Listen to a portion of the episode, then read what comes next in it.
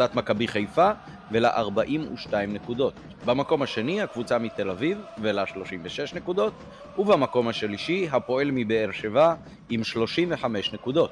נובחים בירוק, פרק 365, כולם כולל כולן, מוזמנים ומוזמנות לעקוב אחרינו ברשתות החברתיות, להאזין וגם לדרג בספוטיפיי, אפל פודקאסט, גוגל פודקאסט, יוטיוב או כל יישומון הסכתים אחר. נודה אם תשתפו את הפרק עם חברות וחברים ותעזרו לנו להפיץ את הירוק הטוב הזה, לפחות לכל אוהדות ואוהדי מכבי. יונתן הבן שלי ביקש להזכיר שהתחדשנו גם בעמוד טיק טוק, תחת השם נובחים בירוק. זה עם H במקום ח' וקו תחתון בין נובהים לבין ירוק. איתנו הערב מתן גילאור, מה שלומך מתן? בסדר, אמרת את הפתיח בקול של היו מקריאים פעם ב- ב- בחדשות. אז אה, אז היה מכבי ניצח ומכבי מוליך ולא, ולא ניצחה ומוליכה. באמת מעניין מתי היה השינוי הזה. כי פעם היו מתייחסים לקבוצות כמועדונים בלשון זכה. כן, נכון. אני חושב גם שעד היום לפעמים יש אה, כותרות בסגנון הזה בספורט הארץ, אבל אל תתפסו אותי במילה. אה, דניאל שפע נותן לנו הערב את התמיכה הטכנית מאחורי הקלעים. יוסף ואנונו יצטרף אלינו ממש עוד רגע קאט, אני עמית פרלה. בואו נצא לדרך, מתן, נבח לנו נביחתך השבועית. טוב, אז אני אסתמך פה על פרסום שראיתי, אני לא הייתי עד לאירוע בעצמו ולא ראיתי פרסום רשמי, רק פרסום אה, פרטי אינדיבידואלי, אה, שמישהו שהוא אוהד של הפועל באר שבע, שטוען שאיזה בחור מהאינפרנו ורדה אה, לקח לו צעיף, ואז כשהוא בא לקחת ממנו את הצעיף חזרה הוא נגח בו, וראו כאילו תמונות של הבחור מבאר שבע מדמם, והוא כתב בתגובה, אל תתפלאו אחרי זה אוהדי מכבי חיפה, כש... מפעילים אליכם אמצעים לפיזור הפגנות. אז אני רוצה לחלק את ההתייחסות לשתיים. קודם כל, בושה וחרפה שדבר כזה קורה, כמובן שאנחנו לא אחראים על כל הקהל שלנו, אבל כן אני חושב שלא יודע אם תפקידנו, אבל כן ראוי שנגנה דבר כזה, בטח כשזה קורה בקהל שלנו. אה, פשוט מבחיל איך מישהו מרשה לעצמו לבוא, לגנוב, פשוט לגנוב לבן אדם את המיטלטלין שלו, אה, ואז עוד לתקוף אותו, זה, זה גם אנשים, אתה יודע, זה, זה כזאת בריונות. כי אם הוא היה לבד, הוא בחיים לא היה בא ל- ל- ועושה לו את זה. הרי זה תמיד לבוא בקבוצות גדולות, לבודדים או לקבוצות אה, אה, אה, קטנות, אה, לתפוס אותם ברגעי חולשה. אה, אתה יודע, באמת, אה, אה, אה, ההתנהלות הזאת, אני, אני כמובן לא אומר שזה רק בארגוני האולטרס, ואפילו, ובוודאי לא שרוב האנשים בארגוני האולטרס, אבל כן, וסליחה, בואו לא נהיה צבועים, צריך להגיד את האמת, האחוז שהדברים האלה מתרחשים בארגוני האולטרס גבוה יותר מאשר בשאר הקהל. וארגוני האולטרס אה, אה, צריכים לדעת לדעתי גם להוקיע את הדברים האלה מתוכם. אה, אני יודע שיש את הדברים האלה בשאר העולם גם כשאיזה וואו יוצאים גברים שגנבת עם מישהו את הצעיף. עזבו חבר'ה זה גועל נפש, שימו את הדברים האלה בצד, פשוט אין לזה מקום. אה, בטח שלתקוף ככה בן אדם, פשוט נראה לי הזיה ואני מאוד מקווה שה... המשטרה, שאם זה אכן קרה כמו שהוא תיאר את זה, המשטרה תדע לשים את הידיים שלה על אותו העבריין לכאורה שביצע, אה, החשוד נקרא לזה בשלב הזה.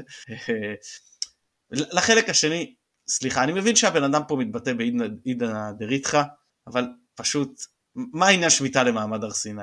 כאילו אין קשר בין זה לבין אמצעים לפיזור הפגנות, זה לא בוצע פה במסגרת המונית, זה לא מסגרת הפגנה, זה לא במסגרת אה, אה, אה, בלאגן מול המשטרה, כי באמת אין שום שיוך בין זה שאותו אה, פוחז, תשלחו לי, כן מה לעשות, או לא אוהבים את המשחק, את המשפט הזה, אבל זה באמת קומץ בקהל של אה, מכבי, וגם ברוב הקהלים בארץ, כן, אה, לכל, לכולם מכירים את ה, אה, את ה, את ה, שיש את הבעיה הזו, אני בכלל בחברה שלנו, ו, וגם בקהל, אה, בין אותו, אותו קומץ, לבין הסיפור הזה שהיה בנתניה, סליחו חבר'ה, באמת, הדברים לא קשורים אחד לשני ולא צריך לשים אותם בכפיפה אחת. אה, טוב, אני אתייחס לנביחה שלך לפני שאנבח את שלי. אה, אני בגדול מסכים לרוח הדברים, אבל צריך לזכור דבר אחד. א', בעניין של ארגוני אולטרס, אז uh, כשהייתה גנבת הציוד והשחטתו uh, של הארגונים של מכבי, uh, אז אני פניתי למישהו שמאוד מקורב לדברים האלה, והבעתי בפניו את החשש שהדבר הזה יזלוג לאלימות. זאת אומרת, א', אני ממש לא חושב שהדבר הזה הוא כבר uh, מאחורינו, וב', uh, אני במשך uh, כמה ימים הסתובבתי בתחושה מאוד קשה ש, שהתוצאות יהיו הרות אסון, ממש. ואמרתי לו, תשמע, למה שהארגונים של מכבי לא יגידו זה חמור בעינינו וכו' וכו' וכו', אבל אנחנו מבקשים מכל מי שקשור אלינו לא לנהוג לפחות בשום אלימות פיזית כלפי אף אדם בעקבות האירוע הזה. הוא אמר לי, תשמע, למרות שהוא לגמרי נגד אלימות, הוא אמר, תשמע, בחיים זה לא יקרה, זה לא יתפוס. ארגוני אולטרס, כאילו כחלק ממהותם התבואה, אה, לא יכולים לצאת נגד אלימות. אז כשזה ככה, אז אה, כל, כל אירוע מהסוג הזה, למרות שהוא לכאורה לא קשור, נותן לגיטימציה למי שאמון על אה, אכיפת החוק, אה, לפעול ולהיות נוכח בצורה מוגברת אה, בהקשר של אה, אירועי ספורט. ומי שלא רואה את הקשר בכלל בין הדברים, אז לדעתי טומן את הראש בחול או רואה את הצד האחד של האירוע הזה ולא את הצד השני שלו. אני לא חושב שאפשר לנתק באופן מלא. זה לעניין הנביחות שלך, אני יכול רק, רק להגיד, אני אתמול בדרך מהיציע עובר ליד היציאה של אוהדי קהל החוץ, הסתובבתי ביניהם עם שני הילדים שלי, לא הרגשתי לרגע מצוקה או תחושת אה, פחד או משהו כזה, עבר לי בראש, יכול לקרות משהו, אתה יכול להיתקל או לראות את הבן אדם הלא נכון, אבל בסך הכל אה, לא, לא ראיתי ולא חוויתי שום דבר אה, שהוא שלילי, ואני שמח על כך שאפשר ללכת בביטחון קהל ירוק בתוך קהל אדום ולהפך. ואני יכול להגיד, בגרמניה יצא לי להיות במשחק של ביירן מינכן נגד בורוסיה דורטמונד, קלאסיקר של הקלאסיקר, כמה מחזורים לסיום העונה, במינכן, שני הקהלים ישבו באליאנס ארנה צמודים ממש אחד לשני, הסתובבו זה בקרבתו של זה במהלך כל היום. האירוע הזה עבר כאילו מדובר בשכנים הכי טובים בעולם. יש לא מעט אה, קהל בגרמניה וקהל מאוד חם ומעורב והכל, וברור לי שיש קבוצות שזה אולי היה עובד אחרת, אבל הנה שתי קבוצות הדגל של הכדורגל הגרמני, ולא היה שם שום דבר אה, ש, שבכלל חושב על חציצה בין הקהלים בתוך האיצטדיון, שזה משהו שאנחנו, אפילו אם אנחנו משחקים עם נוף הגליל, לפעמים יש אה, חציצה או, או משהו דומה לזה. הנביחה שלי תהיה קצרה ומחולקת לשתיים. אה, הדבר הראשון הוא שהשלט שניסו לשים על הדשא אתמול לפני המשחק בעניין של החרם אה, יחד עם אה, תוכנית הטלוויזיה הצינור, כמובן אה, דבר מאוד מבורך בעיניי, אבל היה משהו מאוד מאוד מיוחד שהרוח לא אפשרה להניח את השלט הזה על הדשא. זה התיישב יפה מאוד עם המחאה של רוב היציע הצפוני, שנעדר מהמשחק בדקות הראשונות. אז חרם לא אצלנו, אבל יכול להיות שאצלנו דווקא כן. אז זה דבר ראשון. דבר שני, הלך לעולמו השבוע... רגע, הגבת על הנביחה שלי? הגבת על הנביחה שלי, תן לי להגיב על הנביחה שלך. לגב, לגבי דברים שקורים על המפגש, חשבתי על זה בנתניה, איזה מסכנים הילדים האלה שנותנים להם לעמוד בגשם ולנופף בדבר המגוחך הזה של ליגת העל, אני לא זוכר אם אמרתי את זה בפרק קודם או לא, אבל בחייאת אפילו שיקול דעת, כאילו באמת אפשר, עם כל הכבוד לדגל הזה, אין שום סיבה שילדים יעמדו בקור, רוח וגשם, ויצטרכו לנופנף בדבר המגוחך הזה, כאילו, תוותרו במקרים שמזג האוויר לא, לא מצדיק. כן, בעיקר במקרה שילד אחד עומד בצד שכל הרוח הולכת לכיוון שלו והוא גם חוטף את כל המים שהיו על השלט הזה לפני כן. אה, והלך לעולמו השבוע אה, פלא, השחקן האגדי, אז כמובן שאני נולדתי כבר כשזה היה שלהי שלהי הקריירה שלו, ואולי רוב מה שראיתי אותו משחק אה, בצורה אמיתית זה דווקא בסרט קולנוע עם סילבסטר סטלון, הבריחה לניצחון שהיה בתחילת שנות ה-80. אה, אבל באמת זה שם ש, שלפחות אני מאוד מאוד אה, גדלתי עליו, אני זוכר אפילו אה, חתולים נגיד שגידלנו בשכונה, אז השם הראשון לתת להם היה פלא, וזה באמת דמות, איך אמר מישהו השבוע? מספר 10 הראשון, מי שהיה הראשון שהפך את המספר הזה לאיזשהו מספר אגדי כזה, ואחריו כמובן באו רבים וטובים אחרים, מרדונה, מסי וכולי. אבל uh, יש בו משהו מאוד מאוד uh, ראשוני, מאוד מיוחד. כן, ראובן עטר כמובן, והיום צ'רון שרי, אהוב ליבי. Uh, אז uh, נתת לי יופי של סיומת לציוץ, ש... לנביחה שלי. טוב, אנחנו, אתם יודעים שמאז שפתחנו את ההסכת אני מאוד מאוד בעד שקיפות, וכמו שאני דורש שקיפות גם מהמנגנונים של ההתאחדות וממכבי, אז אנחנו נהיה שקופים. אתמול היה לנו קצת תקלות טכניות, מה שהצריך אותנו לעבור בין תוכנות הקלטה. ואחרי שעברנו להקלטה השנייה, יש לנו פרק באמת פצצה, שקוראי שפתיים מה זה יכולים ליהנות ממנו, כי הוא רק הקלטת אה, וידאו בלי אודיו, אז uh, כבדי השמיעה זה פרק בשבילכם, uh, לא יצא לאוויר, אבל אם תתעקשו אולי נרים אותו ברצפת חדר עריכה, אבל עכשיו אנחנו uh, לצערי בלי עמית, uh, רק יוסף ואני, uh, נידרש שוב לנתח ככה את המשחקים ו- ונקווה ש... ולשחזר את זה... כל הטוב שהיה אתמול. כן, ונקווה שנוכל לעשות את זה לכל הפחות באותו להט שהיה אתמול, uh, למרות שזה צריך להודות לא הכי פשוט, אבל פישלנו אז, אז אנחנו uh, כמובן uh, מתקנים. יאללה, אז בוא, בוא נדבר באמת על, ה, על המשחק. אה, בוא תתחיל ככה לסכם בגדול את התחושות שלך לפני שאנחנו אה, יורדים לרזולוציות של טקטיקה. אז בגדול, אה, אפשר להתחיל מהדבר הכי מובן מאליו. לא שיחקנו טוב. לא שיחקנו טוב, אולי אחד המשחקים אה, הכי חלש מאז שחזרנו מהפגרה, אני חושב שאפילו יותר חלש מהמשחק מול נתניה. אה, כמשחק קבוצתי במכלול, והיה לנו פה לא מעט מזל, לא הרבה מזל, כמו שטוענים, כי בכל זאת הראינו פה הרבה אופי, גם מעבר למזל, אה, אבל הדברים התחברו והסתדרו לנו, ובסופו של דבר הצלחנו לנצח, ואני חושב שבסך אה, הכל הכללי, גם, גם המספרים מראים וגם הכל, כן, לא היינו צריכים לנצח את המשחק הזה, אבל אני חושב שהמשחק הזה מראה הרבה על ההבדלי רמות אה, בין מכבי לבין הפועל באר שבע.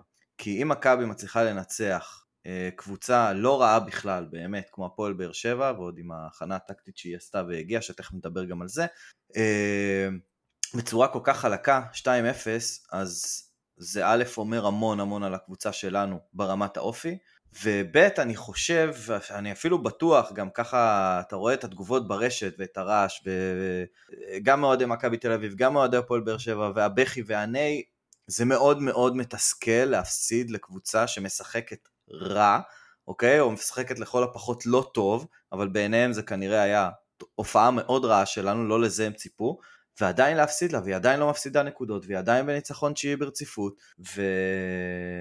וזה... אני בטוח שזה מאוד מאוד מתסכל. בטוח שזה מאוד מתסכל. אמ, תכף אנחנו נגיע לטקטיקה ולכל הדברים האלה העמוקים יותר, אבל בסך הכל הכללי לא משחק טוב שלנו, אה, שיש הרבה מה לשפר ממנו ואני מקווה שזה יקרה בהקדם, כי בסופו של דבר אנחנו מול, אה, מול תל אביב בעוד שלושה שבועות, זה חייב להיראות הרבה יותר טוב. כן, תראה, חזרנו, צריך להודות, אני מחריג את המשחק נגד סכנין בגביע הטוטו, כי זה המשחק ללא שום חשיבות ספורטיבית.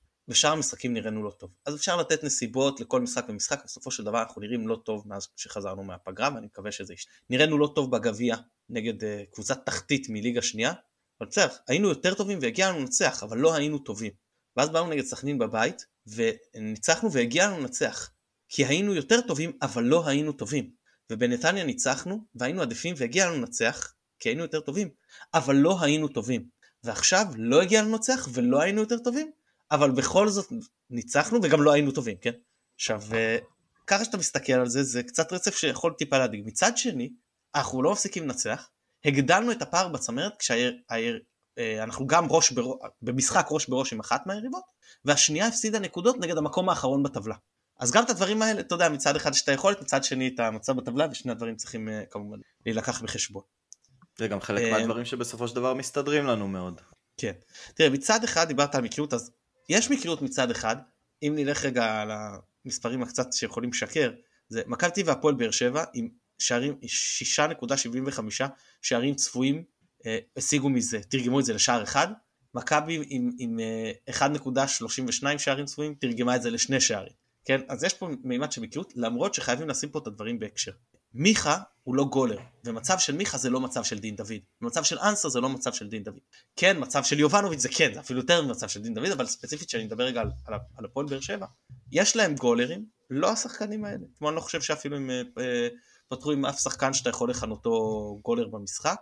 אולי רק אה, המגן הימני שלהם. שגיב יחזקאל, אבל כן. אבל, אה, וגם לא בדיוק, כן. כן, אבל גם, אתה יודע, אתה שם אותו מגן ימני, אז מן הסתם, וזה לא מגן ימני בקו חמש שהוא תופס קו, זה מגן כמגן. אז בואו בוא נתחיל קצת ליצור לטקטיקה אולי של, של הפועל באר שבע. נתחיל מה, אולי אפילו מה, מה, מהסוף, מאיזשהו סיכום. ברדה נותן פה נוקאוט לבכר. ברדה אה, אה, רואה מה היה בעונה שעברה, הוא רואה שנטע לביא לא משחק, הוא רואה שקבוצות שמפעילות לחץ על עלי מוחמד, כשעלי מוחמד משחק את השש, מקשה,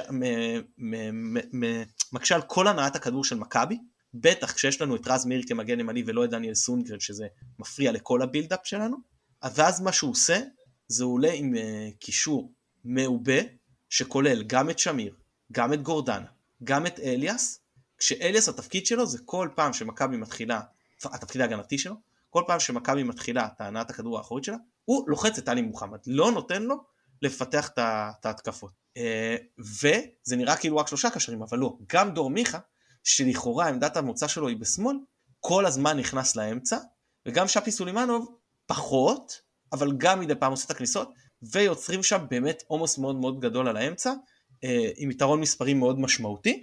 אה, מבחינת, זה מבחינת האמצע, התקפית, הם ניסו כמה דברים, למשל, לבודד גם את, את שפי סולימן וגם את שגיב יחזקאל על פיר קורנו, אה, פרדיגמה שכשלה לחלוטין, פשוט קרסה, קורנו היה, לדעתי השחקן המצטיין, הוא היה מצוין גם, גם התקפית וגם הגנתית, הגנתית אה, עשרה ניצחונות משלושה עשר מאבקים, אה, שבעה תיקולים מוצלחים משמונה ניסיונות, רק להבין את, סביר את האוזן, כאילו, באמת משחק הגנתי מצוין שלו, ובניגוד למשחקים אחרים, זה לא רק שבאו מולו הוא היה טוב, אלא גם לא, הוא לא נתן שיברחו לו בגב. הם לא ניסו את זה הרבה לברוח לו בבקדור, צריך להודות, זה גם אה, מתחייב, מתחייב מזה שאתה נותן כזה ריכוז מאמץ באמצע, אין לך כבר מי שיברח בבקדור למגנים, אבל גם כשניסו את זה זה לא עבד להם, והיה ניסיונות שאנסה פשוט לנצל את המהירות שלו לשטח, כמו שראינו שהם עשו בעונה שעברה גם לנו, גם למכבי תל אביב, כי אנסה לא מקבל יותר מדי דקות, ואלה בדיוק המשחקים שהוא יכול לבוא לידי ביטוי. אז מהבחינה הזאתי, ראינו שפעם אחת בתחילת המשחק, סק קצת הסתבך שם, היה חוסר תקשורת בינו לבין משפטי, משפטי כנראה היה צריך לצאת לכדור, זה לא קרה, זה קצת אה, אה, התברבר איתו במקום להעיף, אנסה לקח, זה היה מצב של מיכה שדיברנו עליו, ומאותו רגע סק עשה דבר פשוט, הוא הבין שאסור לו לתת לאנסה להתנתק ממנו בספרינט. מה שהוא עושה זה לחץ פיזי על אנסה לפני קבלת הכדור, או תוך כדי שהוא מקבל את הכדור, במקרה הכי גרוע, קצת אחרי שהוא קיבל את הכדור, לפני שהוא מצליח להגיע לשיא המהירות. והגוף. ו... כן, כן, לחץ פיזי, זאת הכוונה שלי. כן. מגע פיזי, גוף עם גוף, אה, שאגב הוא עשה את זה גם שעשה. בפעם שהוא איבד את הכדור, הוא עשה את זה גם בפעם שהוא איבד את הכדור, ופשוט נתן לכדור לברוח, ברח שם שמאלה, ואז אנסה עשה לו בדיוק את אותו דבר, גם אנסה שם לו גוף והצליח לברוח. והוא למד בדיוק מהטעות של עצמו, ובתוך פעם אחת, שזו הייתה פעם שהייתה יכולה להיות מאוד קריטית, חשוב לציין, לא בורחים מזה, אבל הוא עדיין לומד מהטעויות של עצמו, גם ממשחק במשחק, למשחק סליחה, ורואים את זה. מבחינתי התחרות בין שני המצטיינים זה זה לחלוטין קורנו ו... ועבדולאי. כן, אז, אז באמת סק מאותו רגע היה מצוין והצליח להתמודד עם ארסנל כל פעם לתת לו גוף ולא לתת לו אה, אה, לברוח. אה, זהו, אני חושב שהם היו קצת פחות אה, אה, אה, מסוכנים מאגף ימין, אה, מאגף שמאל שלהם, סליחה. אה, ועוד אה, דבר, אה, כשיש לך חלוץ כמו פיירו, אז הגנה צריכה להחליט האם נותנים לו, כשהוא יורד נמוך, אם יוצאים איתו או לא יוצאים איתו, והם יצאו איתו. נמוך, הם לקחו את הסיכון של להשאיר שטחים מאחורה, צריך לדעת שלא ידענו להעניש פה. לא, הכניסות של אה, דין לאמצע לא היו מספיק אה, אה, אפקטיביות מהבחינה הזאת, עובדה שהשערים שלנו גם הגיעו מצבים נייחים ולא, חוץ מזה המצב אני חושב הכי טוב שלנו היה של פירו, כמה בסוף, לקראת הסיום אנחנו נגיע לזה, אבל זה הימור לגמרי שהשתלם לברדה, אז בסך הכל אני חושב שהוא, כל הזמן אמרנו, לאורך השנים האחרונות אמרנו פה בפרקים שוב ושוב, באר שבע זה לא חדר, כשחדרה באה ומשחקת נגדנו 30 מטר מהשאר, זאת אומרת, אוקיי, אין להם את התקציב, אין להם את השחקנים, זה, זה הגיוני שהם ישחקו ככה, אפשר לאהוב את זה, אפשר לא לאהוב את זה. אבל למה באר שבע צריכים לשחק ככה? יש להם את התקציב, יש להם את הכלים, קבוצה מצוינת, והנה, פעם אחת הם באו לשחק כדורגל, הם באו להיות הדומיננטים, הם באו להחזיק בכדור, והם היו יותר טובים. אתה שואל את עצמך, למה לא עשיתם את זה עד עכשיו? אני אגיד לך מה, באר שבע קצת קצת בעיניי סובלת מתסמונת שאני קורא לה תסמונת האנדרדוג, הרבה קוראים לה תסמונת האנדרדוג. אה, אתמול הם שיחקו ככה בעיניי, כי בניגוד לפעמים הקודמות מולנו שהם מאוד התגוננו, לא היה להם מה להפסיד, כלומר אף אחד, כולל הם עצמם, לא רואה את עצמם, אה, לא רואה אותם אה, מתמודדים אמיתיים לאליפות מול שני סגלים כמו מכבי תל אביב ומכבי חיפה. והדבר הזה מאוד התחזק אצלי אחרי הרעיון של ברדה, לא זוכר אחרי איזה משחק זה היה, אה, שבו הוא אה, כרגיל עם הבכי והנהי, אה, אמר שצריך לקחת את באר שבע אה, כקבוצה קצת יותר רצינית. עכשיו, אין מה לבוא, אם אתה תופס מעצמך קבוצה רצינית, אתה לא בא ו- ו- ובוכה על זה או מתלונן על זה שלא רואים אותך, אלא אתה פשוט עושה. אה, ומאז הם באמת אה, שינו טיפה את הצורה שבה הם אה, משחקים באופן כללי, כי בעונה שעברה הם היו מאוד מבוססים מצבים נייחים, לא רק אצל רוני לוי, אלא גם עם ברדה אחרי זה שהחליף אותו, הם היו מאוד מאוד מבוססים על מצבים נייחים. גם בגביע לדעתי השער של חתואל הגיע ממצב נייח, והאמת שאני מדחיק קצת את השער הראשון שהיה, אז אני גם לא רוצה לזכור איך הוא הגיע, אבל אני לא זוכר אם הוא היה ממצב נייח. אבל בגדול, אני חושב שבאר שבע העונה באה לשחק שונה כי אין לה מה להפסיד. זאת השורה התחתונה שלי. אני בטוח שאם הם היו מגיעים ממצב שהם מובילים בטבלה, הם לא היו משחקים בצורה הזאת. אוקיי, okay, uh, אתה רוצה להתחיל קצת לצלול גם לטקטיקה של מכבי? כן. Uh, אז אני אתחיל uh, דווקא מחוליית הקישור, ואני אתייחס גם למכבי וגם לבאר שבע במובן הזה. נלך רגע לנקודה שבה אנחנו אמרנו, אתה אמרת מקודם ואני לחלוטין מסכים איתך, שברדה פה אה, עשה איזשהו, לא נוקאוט כי הם הפסידו, אבל סוג של אה, מהלך שחמט קלאסי לברק, שבסוף המשחק אמר בריאיון, כן אנחנו ציפינו בדיוק לזה, אבל לא התכונ... גם אם ציפינו לזה לא התכוננו כמו שצריך בעיניי, ואני לא בטוח שבאמת אה, ציפינו שזה מה שיקרה. מה שקרה זה שברדה פתח בשני האגפים כביכול, עם שפי בצד ימין ועם מיכה בצד שמאל, שוב על הנייר, ומה שקרה המון המון במהלך המשחק, כבר מההתחלה, מיכה כל הזמן משך לכיוון המרכז, וכל הזמן, גם שפי בחלק מהזמן משך לכיוון האמצע ובא ותגבר, ומה שזה יצר זה כל פעם ארבעה או חמישה שחקנים על שני שחקנים שלנו, או במקרה הטוב שלושה, אם שירי היה מצטרף ועוזר. אה, וזה כל הזמן גרם להם אה, למסירות הקטנות האלה באמצע שהובילו אותם למצבים טובים מאוד מול השער. אה, נשים רגע את המצב של דור מיכה בצד, הוא דווקא לא הגיע, מ... הוא הגיע מכדור ארוך, לא ממסירות ובנייה של התקפה.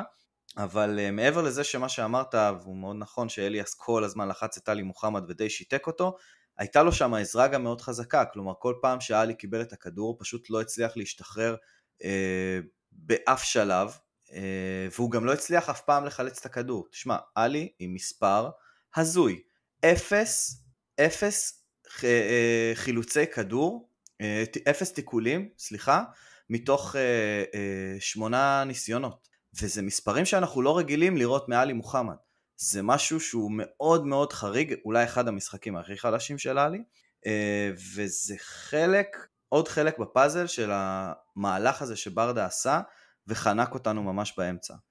עכשיו, נוסיף לזה שאני חושב שלא לא שרי, לא עלי ולא אבו פאני היו איפשהו באזור של הרמה שאנחנו מצפים מהם, אפילו לא חצי מזה, אה, ושרי בעבר היה במצבים כאלה קצת יותר יורד אחורה ועוזר אה, לקישור לבוא ולהשתלט על הכדור, עם, אפילו עם המסירות הקצרות האלה של ההשתחררות, ואפשר לראות שאפילו פיירו ירד יותר אחורה משרי, אם מסתכלים רגע על המיקומים הממוצעים של השחקנים, אפילו פיירו ירד יותר אחורה כדי לבוא ולסייע או כדי לבוא ולהשתתף במאבקים.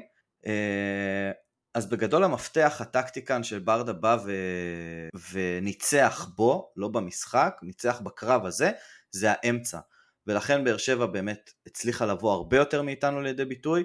אה, הצליחה, אנחנו לא הצלחנו לא לשבור קווי לחץ, לא לעשות שום דבר, פשוט נחנקנו באמצע, אה, ברמה שאני לא זוכר אותנו, גם לא נגד נתניה, אני חושב שנגד נתניה כוונת המשורר הייתה לשחק בצורה הזאת, וכאן אני חושב שאנחנו נקלענו לאיזושהי סיטואציה שבה אה, נגררנו למשחק כזה שבאר שבע באמת לא נתנה לנו לפתח שום דבר התקפי, כמעט. ברגעים שכן הצלחנו לעשות את זה, כמו המצב של אבו פאני, אה, במחצית הראשונה, אז הגענו למצבים מאוד מאוד מהר, כי באר שבע הייתה מאוד מאוד אגרסיבית באמצע, והקו האחורי שלה היה קצת פחות אה, חד, אני יכול לומר את זה ככה, אה, אבל לא עשינו את זה מספיק. לא עשינו את זה מספיק, למרות שכשעשינו את זה זה עבד טוב, אבל לא עשינו את זה מספיק, ובאר שבע פשוט ניצחה בקרב הזה באמצע, בשום צורה לא הצלחנו לבוא לידי ביטוי. בבחילה, אני דווקא הרגשתי שבאר שבע יודעת לדחוף את הכדור קדימה יותר מהר מאיתנו, ואנחנו גם כשאנחנו מצליחים לשבור את הלחץ, לא מספיק מהר מצליחים להעביר את הכדור לאזורים המסוכנים. מה שכן, כשאנחנו לחצנו הם בקלות פשוט שברו לנו את הלחץ בצורה נכון. עזה. לא זוכר לך, מאז, לא, אתה יודע, עזוב רגע קבוצות של ליגת האלופות, שגם חלקן, בחלק מהזמן התקשו פה, פשוט קבוצה שבאה כל כך מוכנה ללחץ שלנו ושברה אותו כל כך בקלות. אמ, אני אגיד לך רגע משהו, אני רוצה שנתעכב על עלי מוחמד. אני אוקיי. okay. טוען וטענתי גם בעונה שעברה שלעלי מוחמד יש בעיה לשחק בשש בחלק מהמשחקים, ואני יודע שהרבה שלא מסכימים וציינו כל מיני נתונים כמו חילוצים בחלק המגרש ליריבה למשל. עכשיו אני חוזר ב, אה, בעונה של בלבול המלאה, וגם לא היה הכי הרבה חילוצים בחלק המגרש ליריבה ב, בליגה, והוא היה שש ואני טענתי אז שלוי לא מתאים לשחק שש, לא מספיק טוב כשש. השנה אין מה להגיד, הוא שש הכי טוב בליגה כאילו בהפרש, הוא פשוט מצוין, כן? תראו, יש דברים לדעתי שיותר חשוב שקשר אחורי ייתן לי מאשר חילוצים בשטח של העיר. להפך, הרבה פעמים כשקשר אחורי מהמר והולך לח, לח, לחטוף כדורים בשטח של היריבה, הוא משאיר אוקיינוס מאחוריו, ואי אפשר שכל התקפה, כמו במשחק הזה, כל התקפה התנפצה לנו על הבלמים. אי אפשר שכל ש... התקפה תתנפץ על הבלמים. זה לא... שזה מה לא שהיה לה... בתקופה של בלבו. בדיוק כמו שנטע היה בתקופה של בלבול. כן.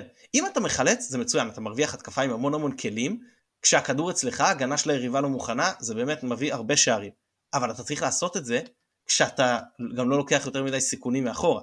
וכשהקשר המרכזי שלך מחלץ את הכדור, כמו בעונה הראשונה של בכר, שנטע המשיך לחלץ את הכדורים האלה, אבל כשרודריגז היה מאחוריו, אז אתה גם מרוויח את השערים האלה, ואתה גם לא חושף את עצמך. ואני רוצה קשר אחורי, שכשקורנו עולה יותר גבוה ולא מספיק לרדת, אז הוא יודע להיכנס לעמדה שלו, ואלי מוחמד לא עושה את זה. וכשאנסה עולה, עולה גבוה וסק יוצא איתו, אז אני רוצה אה, קשר אחורי שיודע להיכנס ולהיות בלם, ואלי מוחמד לא עושה את זה. עכשיו תראו, כשאנחנו באים למשחקים כמו ריינה, נס ציונה, אשדוד, אה, קריית שמונה, עלי מוחמד משפר לנו מאוד מאוד את הנעת הכדור.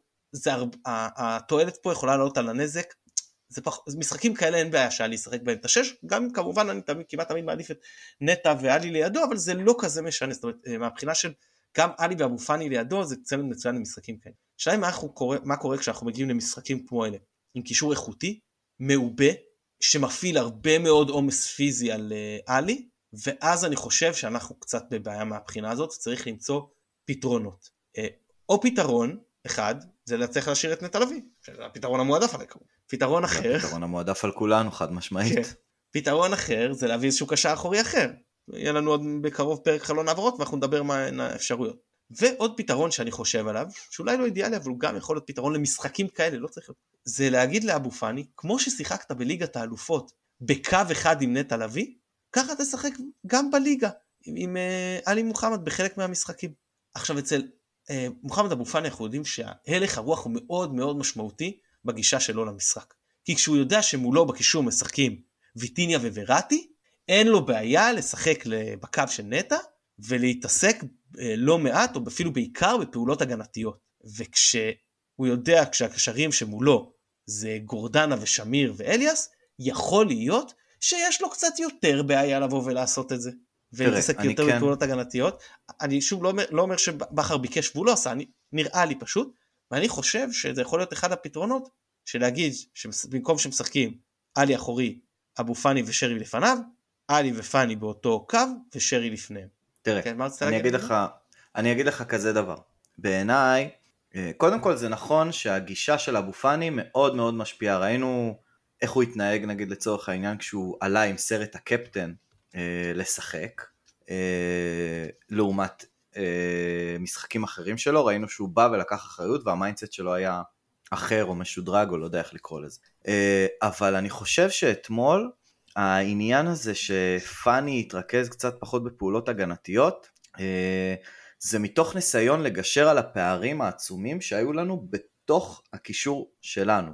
אנחנו בפועל, על הנייר, עלינו 4-3-3, ברק 4, עלה 4-3-3, הקלאסי, עם שלושה קשרים במרכז, כששרי חלק משלישיית קישור, הוא הקדמי שביניהם. Uh, העניין הוא שבפועל על המגרש, מה שיצא זה ששרי שיחק רחוק יחסית מאלי ומפאני, uh, והיה יותר בקו של דין דוד ואצילי, מה שיצר איזשהו 4-2-3-1 מוזר, שגרם לאבו פאני לצאת יותר מדי קדימה, ולנסות לגשר על הפער הזה שיצר אה, דווקא השרי שהלך יותר מדי קדימה. כלומר, אתה, אתה מבין למה אני מתכוון? יצר שם איזשהו פער שאבו פאני ניסה אה, לגשר עליו, הרבה פעמים הוא ניסה למלא את החור הזה ולהוציא את הכדור קדימה, אה, ומצד שני הוא גם כל הזמן ניסה לכפר על עלי, שגם איבד לא מעט כדורים, לא הצליח לחלץ כדורים, לא הצליח לדחוף את המשחק קדימה, ואלי היה נראה באיזשהו שלב אה, סוג של אבוד, הוא אמנם לא איבד הרבה כדורים במסירות, אבל שוב, אפס תיקולים מוצלחים, ארבעה מאבקים מוצלחים מתוך 16, אה, כמעט בלי דריבלים, דברים שאנחנו לא רואים מעלי מוחמד בדרך כלל. אה, כשמצד שני אבו פאני אנחנו רואים שהוא כן היה קצת יותר מעורב, גם הוא לא צלח יותר מדי מאבקים, אבל הוא כן צלח חלק מהתיקולים, וניסה גם לכפר וגם דחף יותר קצת את הכדור קדימה, וגם לא, קיבל לא, הרבה היחיד, יותר מסירות. הוא, הוא היחיד אצלנו שבאמת הצליח לקדם דרך האמצע את הכדור בכדרור, זה, זה, זה אין ספק. כן, גם, אה, גם חיפשו אותו כל הזמן. כלומר, הוא קיבל כמעט אותה כמות מסירות ששרי קיבל, שזה גם אומר, בדרך כלל שרי הוא ה-go to guy, שאותו מחפשים בקישור ולהביא לו את הכדור, אבל הוא קיבל מסירה אחת פחות מאבו פאני, שבדרך כלל המספרים והפערים, הכדורים ששרי מקבל הם הרבה יותר כדורים, כי תמיד מחפשים אותו, והפעם היה מאוד קשה למצוא אותו, כי המרחק בין שני הקשרים האחוריים לקישור הקדמי אה, היו עצומים. עכשיו, אפשר לבוא ונגיד, לתת את ההשוואה לאצילי, שגם אצילי אתמול לא היה במשחק טוב, אוקיי? לא היה במשחק טוב, לא קיבל את הכדורים, כתוצאה מהניצחון בקישור של באר שבע, אבל מה שאצילי כן תרם, זה הוא כן עזר ברמה ההגנתית, כן ראית אותו מחלץ כדורים, כן ראית אותו רץ ויורד לעזור, דברים ששרי, אה, ואנחנו יודעים שלשרי יש עליות וירידות במהלך העונה, אנחנו כבר יודעים את הדבר הזה, למדנו את זה, ו... וזה צ'רון שרי.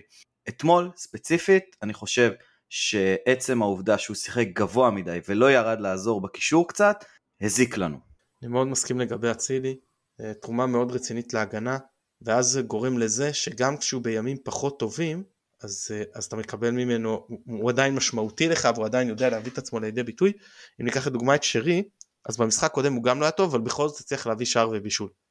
ואצילי לא בא לידי ביטוי במספרים במשחקים האחרונים וזה בסדר, ואם הוא יכול להביא את עצמו לידי ביטוי בכאלה אה, פעולות הגנתיות, אז הוא עדיין מייצר בשבילך מספיק ערך כדי שתגיד, אחלה אצילי, עדיין זה טוב לי שהוא אה, משחק, ואין לי ספק שהוא גם יחזור ליכולת שלו ו, ויחזור לייצר מספרים, כן, לא צריך להתרגש מרצף של שני, שני משחקים שהוא לא נתן בהם מספרים, כן, זה ממש לא משהו שמדאיג.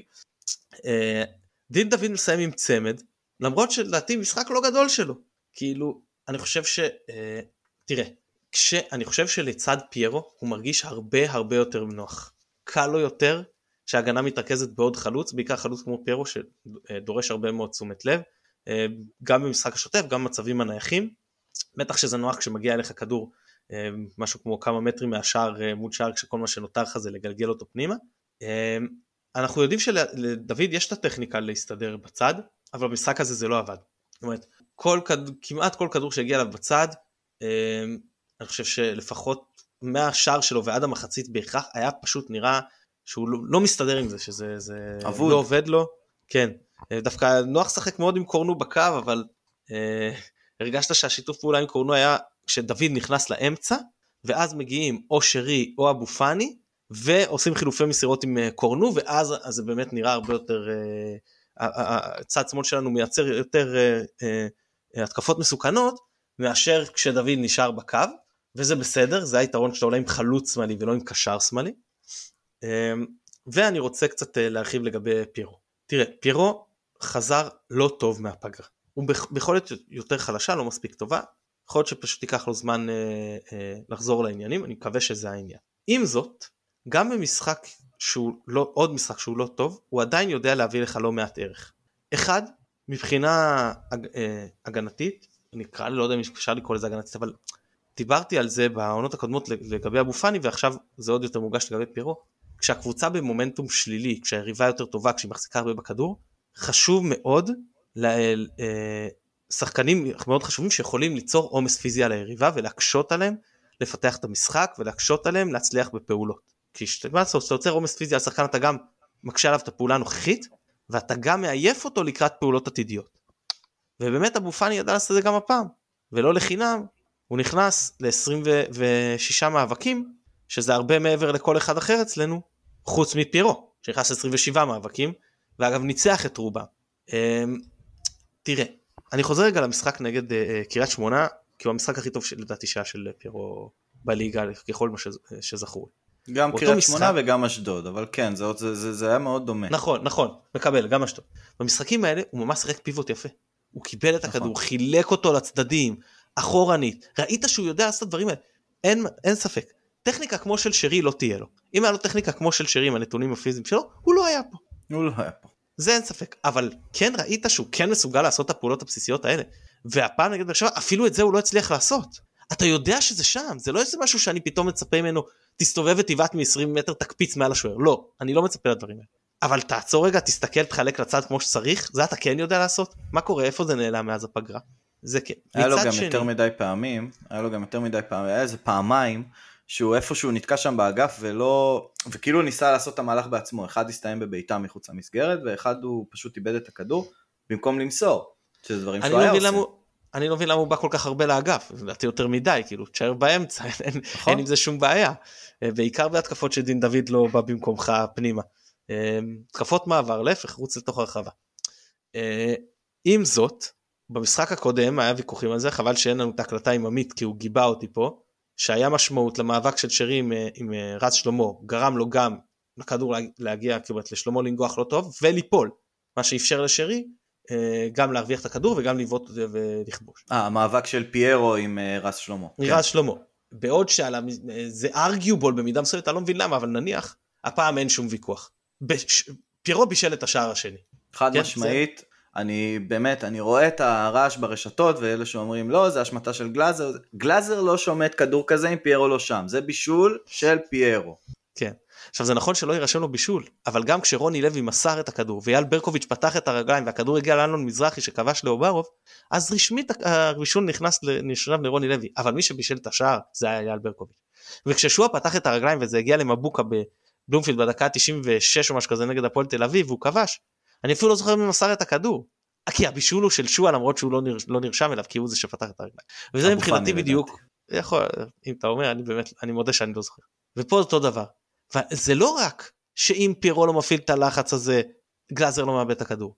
כל שחקן אחר אצלנו ככל הנראה שהיה שם לא היה מצליח להרוויח את הכדור, כי לאף אחד אין את הגובה, את הרוחב כתפיים, את השרירים האלה שברגע שיש איזשהו מגע אז זה אה, גורם אה, השפעה הרבה יותר גדולה ל, ל, ל, אה, ליריב, ומי שלא חושב שיש כז, כזאת השפעה לשחקנים ולמבנה הפיזי שלהם, אני אצטט פה את פול פירס, לא ציטוט מדויק אבל רוח הדברים, שדיבר פעם במאמר, אני חושב שגם ציינתי את זה, על חמשת השחקנים שהכי קשה עוד לשמור בקריירה.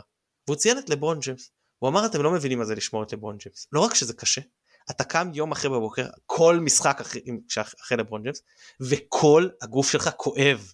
אז, אז זה ככה, כל מפגש עם פיירו זה חתיכת זעזוע לגוף. אמ, זהו, אגב, מי שלא יודע, אין שום חוק שאסור לגעת בשוער או לאתגר אותו בתוך רחבת החמש. רחבת החמש, רק, רק נסביר, או כמו שהיא נקראת בחוקה רחבת השער, היא, יש לה שלושה שימושים. אחד, כשמחדשים את המשחק אחרי שהוא עבר את מה שנקרא קו השער, קו השער הוא כל אה, אה, קו הרוחב, קו האורך, קו הרוחב, כן? אה, מחדשים את המשחק מרחבת השער, כל נקודה, אפשר לחדש בכל נקודה ברחבת השער, זה שימוש אחד. שימוש שני, של הקבוצה המתקיפה. יש בעיטה בלתי ישירה מתוך הרחבה, זה לא פנדל, פנדל זה, זה בגין עבירה שמזכה בבעיטה ישירה. ואז אם זה בתוך הרחבה זה פנדל. בעיטה בלתי ישירה היא לא פנדל, היא בלתי ישירה פשוט מתוך הרחבה. גם אם מקום העבירה או ההפרה היה בתוך רחבת השער, הבעיטה תבוצע על גבול רחבת השער ולא מתוכה. אין כזה דבר בעיטה חופשית בלתי ישירה מתוך רחבת השער, לא קיים, בסדר? זה שימוש שני. ושימוש שלישי זה בעיטה חופשית לקבוצה המתגוננת בגין הפרה, עבירה לא משנה שבוצעה בתוך רחבת השער, אפשר לבצעה מכל מקום בתוך אה, אה, רחבת השער. זה כמו אה, בעיטת שוער, רק שהיא יכולה להיות גם ישירה, בעיטת שער היא כאילו, היא לא ישירה כשמחדשים את המשחק. זהו, אין שום אה, אה, שימוש אחר על פי החוקה לרחבת השער והעניין של אתגור השוער זה שאסור לאתגר את השוער כשהכדור בשליטתו. אבל בוודאי שפיירו וגלאזר קופצים לכדור, כשהוא באוויר הוא לא בשליטתו של גלאזר. אז אין, אין שום פה שום עניין. אגב, יכולה להיות עבירה על השוער. יכולה. פשוט זה לא, לא המקרה, וזה לא קשור בשום שלב לרחבת השער. כן, גם אה, חשוב דווקא- להגיד שלא הייתה עבירה. לא לא הייתה הייתה. עבירה. לא הייתה עבירה, אבל בסדר, לה, לה, לט- זה בסדר לטעון שהייתה עבירה, בוא נגיד את זה ככה, זה בסדר לטעון, זה טיעון אה, אה, לגיטימי, אני לא מקבל אותו כי כן היה מגע, אתה יכול לטעון על מגע שהוא כן עבירה או לא עבירה, לא כל עבירה, לא כל מגע זה עבירה. אני חושב שלא היה, גם איגוד השופטים חושב שלא היה, זה לא אומר הרבה, לפעמים גם טועים לדעתי. אני חושב שפיירו קופץ אה, אנכית, גלאזר הוא זה שקופץ קדימה ויוצר את המגע, אבל זה לא משנה, זה טענה לגיטימית, רק לא לטעון שזה בגלל, אה, קשור לזה ששניהם היו בתוך אה, רחבת השער, פשוט לא רלוונטי. אז אני חוזר, אני חושב, אני חושב שפה באמת אי אפשר, זה באמת שער של פיירו, הוא אפילו הגורם הכי משמעותי בשער, כי אם בשער בנתניה בוודאי ששרי הגורם הכי משמעותי בשער, כן? פה, כאילו תשים מישהו אחר במקום שרי זה לא גול.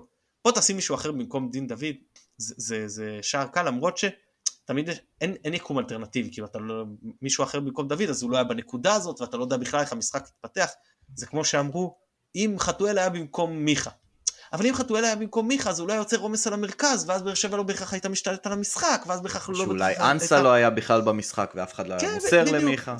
כן, זהו, העניין זה של לקחת אה, אה, פריט אחד ב, ביקום, לשנות אותו, ולחשוב שהכל היה מתנהל בדיוק אותו דבר, לא, לא חברים, זה, זה לא עובד ככה. זה עובד אולי לגבי אירוע שאתה אומר, אם בדקה ה-96 הכדור היה נכנס, בסדר, אז אתה יודע איך המשחק היה נגמר ואיך זה. כל דבר אחר הוא, הוא ברמת הספקולציה, חלקן ספקולציות עם רמת ודאות יותר גבוהה, חלקן ספקולציות עם רמת ודאות יותר נמוכה, אבל עדיין ספקולציות.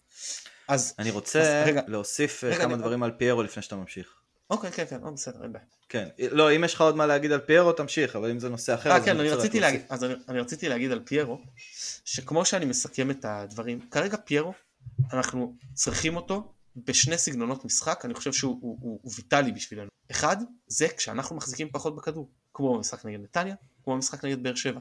הוא מאוד משמעותי לנו במשחקים האלה, אנחנו עוד מעט נגיע גם למחצית השנייה ונבין למה בכר בוחר, למרות משחק פחות טוב של פיירו, להשאיר אותו עד הסוף. כן, עוד מעט ניגע. אה, אז בסוג משחקים כאלה אנחנו צריכים אותו, משחקים כמו מכבי תל אביב שגם תעלה מולנו בטח עם קישור, יש להם את הקישור הכי עמוק בליגה ומאוד איכותי, משחקים כאלה שהם משחקים פיזיים, משחקים אינטנסיביים, משחקים שאין לך הרבה הזדמנויות, יש לך פחות התקפות מסוכנות, אתה צריך את השחקן הזה שיהיה הפיבוט. סגנון שני של משחקים זה משחקים כמו חדרה, קבוצות שבאות, עומדות 30 מטר מהשאר, ואתה צריך את השחקן הזה שידע בתוך הגנה מאוד מאוד צפופה, להצליח לפלס את הדרך עם הגוף ולהגיע ראשון לכדורים. ואז יש את המשחקים מול רוב הליגה, שזה לא זה ולא זה. זה אומנם קבוצות שאתה הדומיננטי מולן, אבל הן באות לשחק כדורגל. קבוצות כמו אשדוד, קבוצות כמו בית"ר ירושלים, קבוצות כמו הפועל ירושלים, ריינה, למרות שריינה אחרי שהם כבשו נגדנו כן, גם לפני הם ירדו נמוך, אולי דוגמה פחות טובה, אבל לא משנה כרגע. ושם אנחנו צריכים לשקול, האם לנוכח היכולת הנוכחית של פירו, האם מוצדק שהוא יפתח? וזו שאלה לגיטימית, והוא לא חייב לפתוח בכל משחק. ויכול להיות שגם משחק אחד על הספסל יעשה לו טוב, והוא כן יחזור ליכולת שהייתה לו בשיאו לפני הפגרה ולפני שהוא היה עייף, כי שם הוא הביא יכולת מצוינת שלדעתי צריכה לשים אותו בנקר בהרכב, אבל כרגע זה סתם, זה דיבורים באוויר, יש לנו את המשחק עד מכבי תל אביב פחות או יותר, אה, לראות את זה, ואחרי אחרי המשחק ההוא, שלדעתי פיירו יצטרך לפתוח בו, אבל אנחנו עוד נגיע לזה, נדבר על זה. אחרי זה יכול להיות שנצטרך לעשות חושבים, אני יכול להגיד אבל חד משמעית, או לפני פרק חלון העברות, אני את פיירו לא מחליף, יש פה איזה בוננזה מאוד מאוד רצינית, כי הוא מביא משהו שאין לי בקבוצה. וכל שאר הדברים שהחלוצים האחרים מביאים בליגה, אולי חוץ מיובנוביץ' שהוא באמת חלוץ מאוד גבוה, אבל לא רלוונטי כרגע מן הסתם, כי הוא מכבי תל אביב והוא גם בעלויות הרבה מעל מה שמכבי מוכנה לשלם. אה, אז יש לנו שחקנים אחרים שיודעים להביא, יכול להיות שקצת פחות טוב, יכול להיות שקצת יותר טוב, יכול להיות שבעמדות אחרות, לא חשוב, אבל הם יודעים להביא, ומה שפיירו מביא, אין לנו עוד שחקנים שיודעים להביא, זו דעתי על... אה, כן, אז אני אוסיף שאני אתחבר בדיוק לנקודה האחרונה שלך, כי יצא לי איזשהו שיח אה, עם אחד האוהדים שלנו לגבי ה, אה, השער הזה, ש, שהוא היה מעורב בו, השער של דין דוד, השער השני, ואני אמרתי משפט שאני מאוד עומד מאחוריו, אני לא חושב שיש חלוץ בליגה, אגב, כולל יובנוביץ' בעיניי, ש... מוציא, גורם לגלאזר להשמיט את הכדור שם, ואני בכוונה אומר גורם לגלאזר להשמיט את הכדור, אבל אתה יודע מה? אולי יובנוביץ' יכול להוציא, אולי. אה, אבל פיירו, המיקום שלו, לאורך כל המשחק, בעיניי, היה המיקום הכי נכון לסיטואציה שבאר שבע כפתה עלינו. כלומר, אני מבחינתי, פיירו היה השחקן אה, שחוץ מהבריחות שלו לאגף, בפעמיים או שלוש פעמים שזה קרה, הוא היה ממוקם בצורה הכי טובה. הוא הבין את המשחק ובעיניי הוא היה הכי מאופס מבין כל החלק ההתקפי ברמה של איפה הוא צריך להיות בכל רגע כדי לעזור לקבוצה. ואני בכוונה מדגיש את העניין הזה של לעזור לקבוצה, כי כדורגל זה לא משחק אינדיבידואלי, ובסדר, אפשר לבוא ולהסתכל, אוקיי, פיירו שיחק אתמול 106 דקות, אני חושב, כולל תוספות, אמ, ו... ובמאית שנייה הוא החמיץ. אז בואו רגע לא נסתכל על ההחמצה, מזעזעת ככל שתהיה, אוקיי? לא, לא החמצה סטנדרטית, לא מה שאני מצפה מחלוץ, אני מסכים, הכל, הכל באמת נכון. אבל בואו נסתכל רגע על שאר 105 וחצי דקות שהיו, ונבין כמה פיירו השפיע ברמה, גם סוג של, אמרת נכון, לא יודע אם לקרוא לזה הגנתית, אבל בלתת אוויר להגנה, בכמות הפעמים שחיפשו אותו, אה, בכמות המאבקים שהוא ניצח, שזה רובם, על מאבקי אוויר בכלל אין מה לדבר, הוא כל כך גדול שהוא כבר נמצא באוויר, אה, ובסופו של דבר הוא גם איים הכי הרבה מבין כל השחקנים, וזה מה שמצפים מן הסתם מחלוץ, על, על השער, אז נכון, זה הלך פחות טוב, וההחמצה הזאת באמת הייתה החמצה מזעזעת, אבל צריך להסתכל על השחקן כמכלול, כי הקבוצה אתמול באופן כללי לא שיחקה טוב, לא מבחינת מיקומים, לא מבחינת הדרך שבה שיחקנו, לא מבחינת ההכנה, לא יודע, מהמון המון בחינות שדיברנו עליהן כבר, ובטח תכף נרחיב, אבל פיירו בעיניי, אתמול, לא היה אחד הבעייתיים שבמשחק. אני חושב שהתרומה שלו אתמול הייתה טובה, מעבר לשער שהוא בישל, גם בעיניי זה בישול לחלוטין, אין, אין דיון בכלל, אה, אלא גם לנוכחות הכללית שלו. ועכשיו אני חושב שכדאי גם להגיע באמת, אה, כמו שאמרת, ללמה למה שברק השאיר את פיירו על המגרש, אפילו שהוא כביכול לא במשחק טוב. ואני חושב שזה, חלק מזה זה בדיוק מה שאמרנו עכשיו. אז בואו בוא נעבור באמת למחצית השנייה. אז uh, במחצית השנייה, באר שבע, בסדר, היא התחילה פחות או יותר כמו, ש, כמו שהמחצית הראשונה התחילה, כן? אבל uh, השינוי המשמעותי היה כשרותם חתואל נכנס למשחק. בערך עשר דקות מפתיחת המחצית נכנס רותם חתואל, ומאותו רגע באר שבע נהייתה יותר מסוכנת, והוא פשוט, סליחו לי על הביטוי, התעלל בעלי מוחמד. אה, עבר, עכשיו, אני אומר יציע, כשאני בא, רואה אותם פעם ראשונה באים למצ'אפ, אני אומר לך, אלה שלידי, הוא יעבור אותו קל, אין לחתואל שום בעיה לעבור את עלי מוחמד, והוא עובר אותו. ופעם שנייה אני אומר, חבר'ה, הוא יעבור אותו גם עכשיו, הוא עובר אותו. ואני אומר להם, תקשיבו, זה לא ישתנה, ואם ברק לא יעשה שינוי, אז הוא ימשיך לעבור אותו עד שהגול יגיע. כי אתה לא יכול, אתה רואה שיש פה מיסמץ' מטורף, אתה חייב לפתור אותו איכשהו. תשנה מערך, תעשה חילופים, ת... לא יודע מה, אתה לא יכול לתת לזה להימשך.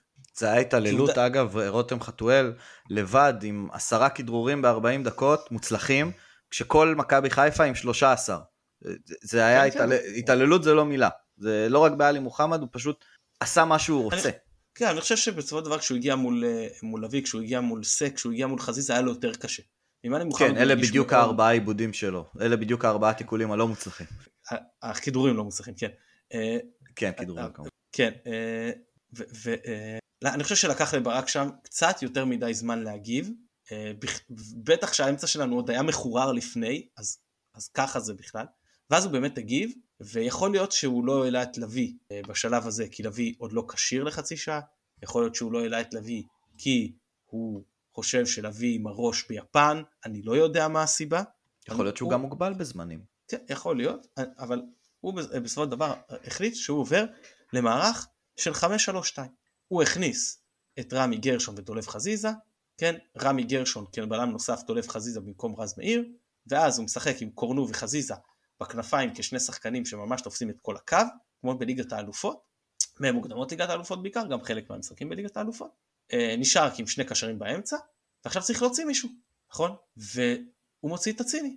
לכאורה שחקן החווה הכי מסוכן אצלנו. אבל חבר'ה יש פה היגיון, ולא לחינם אצילי גם לא שיחק הרבה במוקדמות ליגת האלופות, לא רק כי הוא, אה, אה, יכול להיות שהוא פחות התאים גם נקודתית במצ'אפים מול השחקנים, אבל הוא פחות מתאים לשיטה, זאת אומרת איפה אני שם אותו?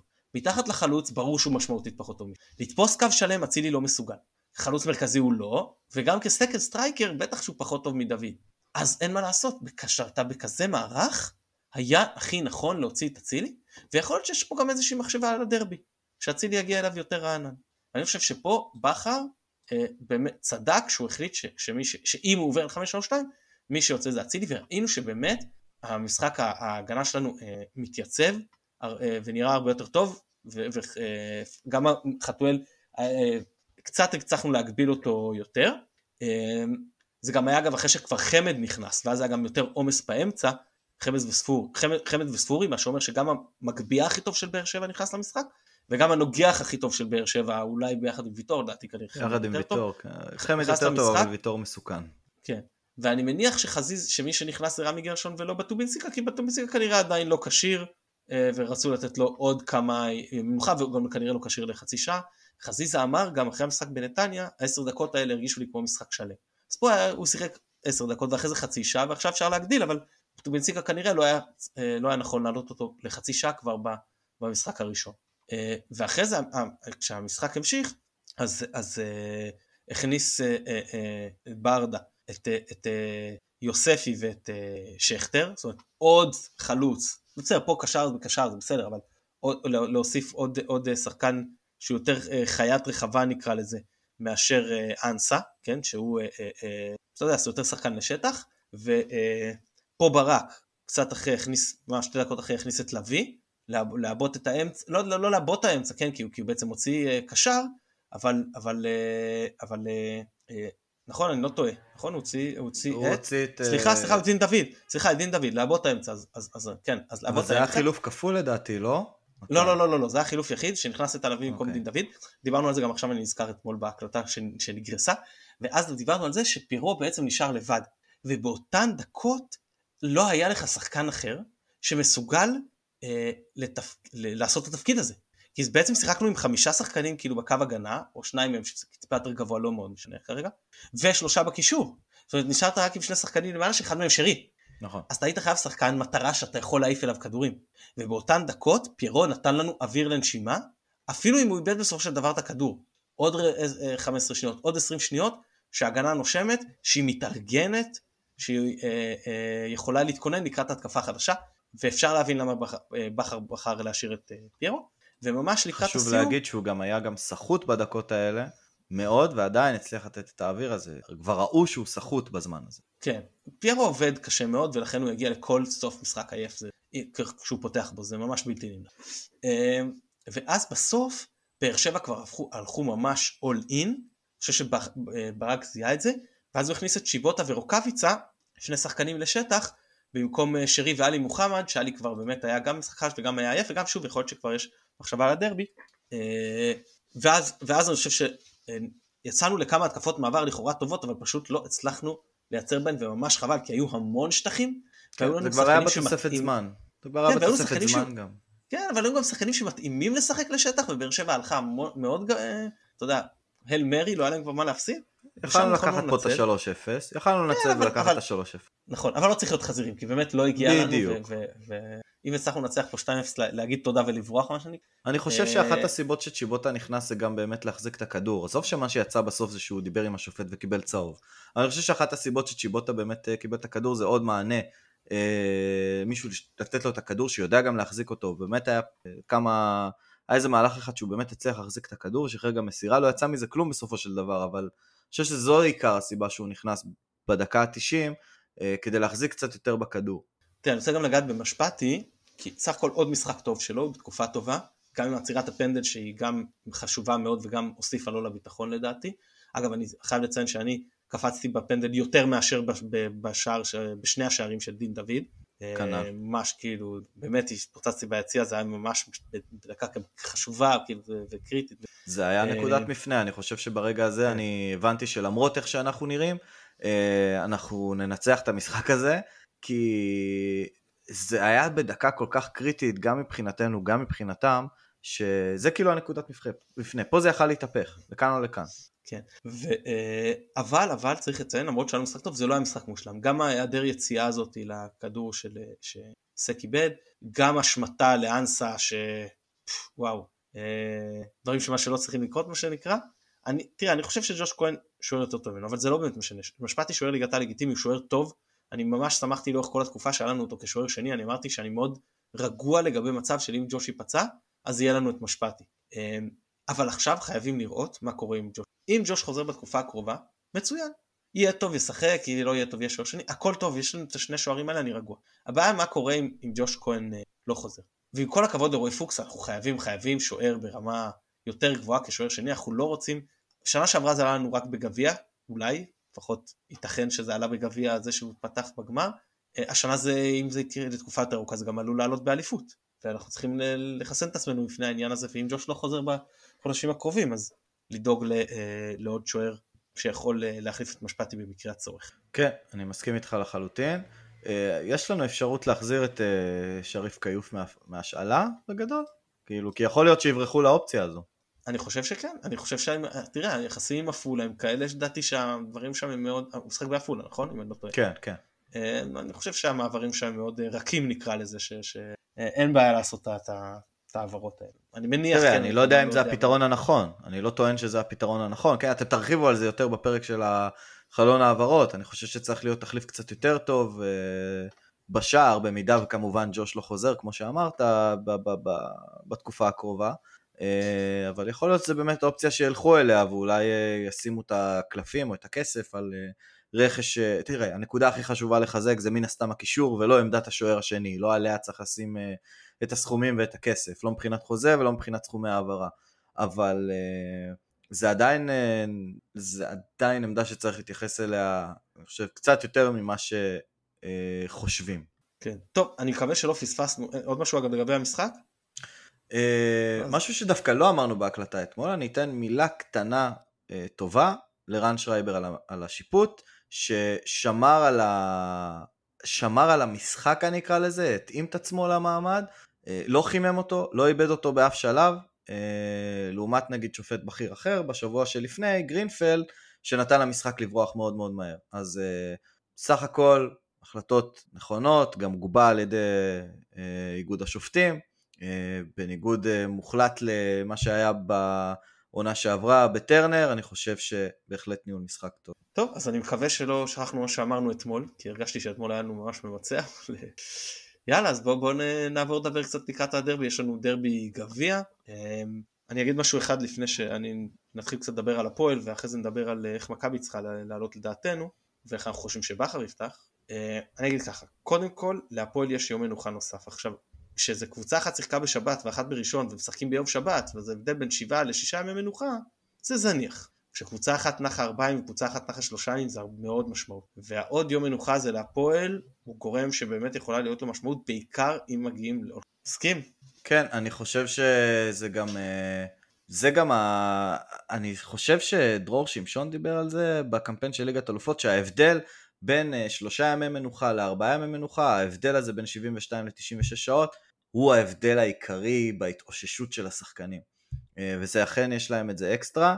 אה, שוב, אני חושב אבל שזה באמת יבוא בעיקר לידי ביטוי רק אם נגיע באמת למצב של הערכה.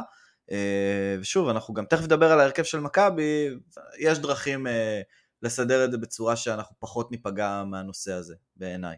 עכשיו, הפועל זאת קבוצה שלי אולי הכי קשה לצפות בליגה איך היא, תבוא. למה אני אומר? כי כשהיא באה למשחק נגדנו, קבוצה אולי עם ההתקפה הכי איכותית בליגה, היא באה, היא לחצה, היא רצתה להחזיק את הכדור ולהיות דומיננטית, אה, ניסתה לתקוף, מצד שני היא באה לדוחה, אומנם סטדיון לא קל, אבל סכנין, בכל זאת קבוצה הרבה פחות טובה ממכבי, וממש ישבה מאחורה, נתנה לסכנין את הכדור, וניסתה לשחק על המעברים. אז אתה אומר לעצמך, אוקיי, איזה, איזה הפועל אני אראה, איך היא תבוא לשחק הפעם, זה דבר שמאוד מאוד אה, אה, קשה לי לצפות. עכשיו מבחינת, כן כן, רוצה להגיד? אני חושב, שאני... כן, אני, אני חושב שבדיוק תכף נדבר על ההרכב של הפועל חיפה, אה, אני חושב שבמצב החוסרים הנוכחי שלהם, בעיניי, הם כן יבואו בגישה יותר קצת הגנתית, אה, זה גם די נטייה סוג של של רוני לוי הרבה פעמים במשחקי גביע, אני חושב שהמשחק היחיד שאני יכול להוציא מה, ממה שאמרתי עכשיו זה המשחק מול באר שבע בסמי עופר בחצי גמר כשהוא היה במכבי בעונת גביע ההיא, שבאמת באנו לשחק כדי לנצח, אבל הוא הרבה פעמים נוטה, אה, גם אגב במשחקים באותה עונה מול בני יהודה ומול ביתר, ובטח בגמר, לא לבוא ולהשתלט על המשחק, אלא לבוא ולגנוב את הגול שלו, בטח ובטח כשהפועל חיפה כל כך חסרה בהגנה. אה, בוא, בוא נגיע באמת להרכבים, גם הצפויים של הפועל חיפה וגם בכלל. כן, אז אני מניח שיפתח לויטה בשער, דרום מלול כמגן ימני. עכשיו יש את השאלה על הבלמים, מאוד חסרים בבלמים. חסרים גם את חאתם עבד אל חמיד שפצוע, וגם את קונסטנטינוס סוטיריו שהורחק נגד סכנין. אז לאווי טאק, סביר להניח יפתח.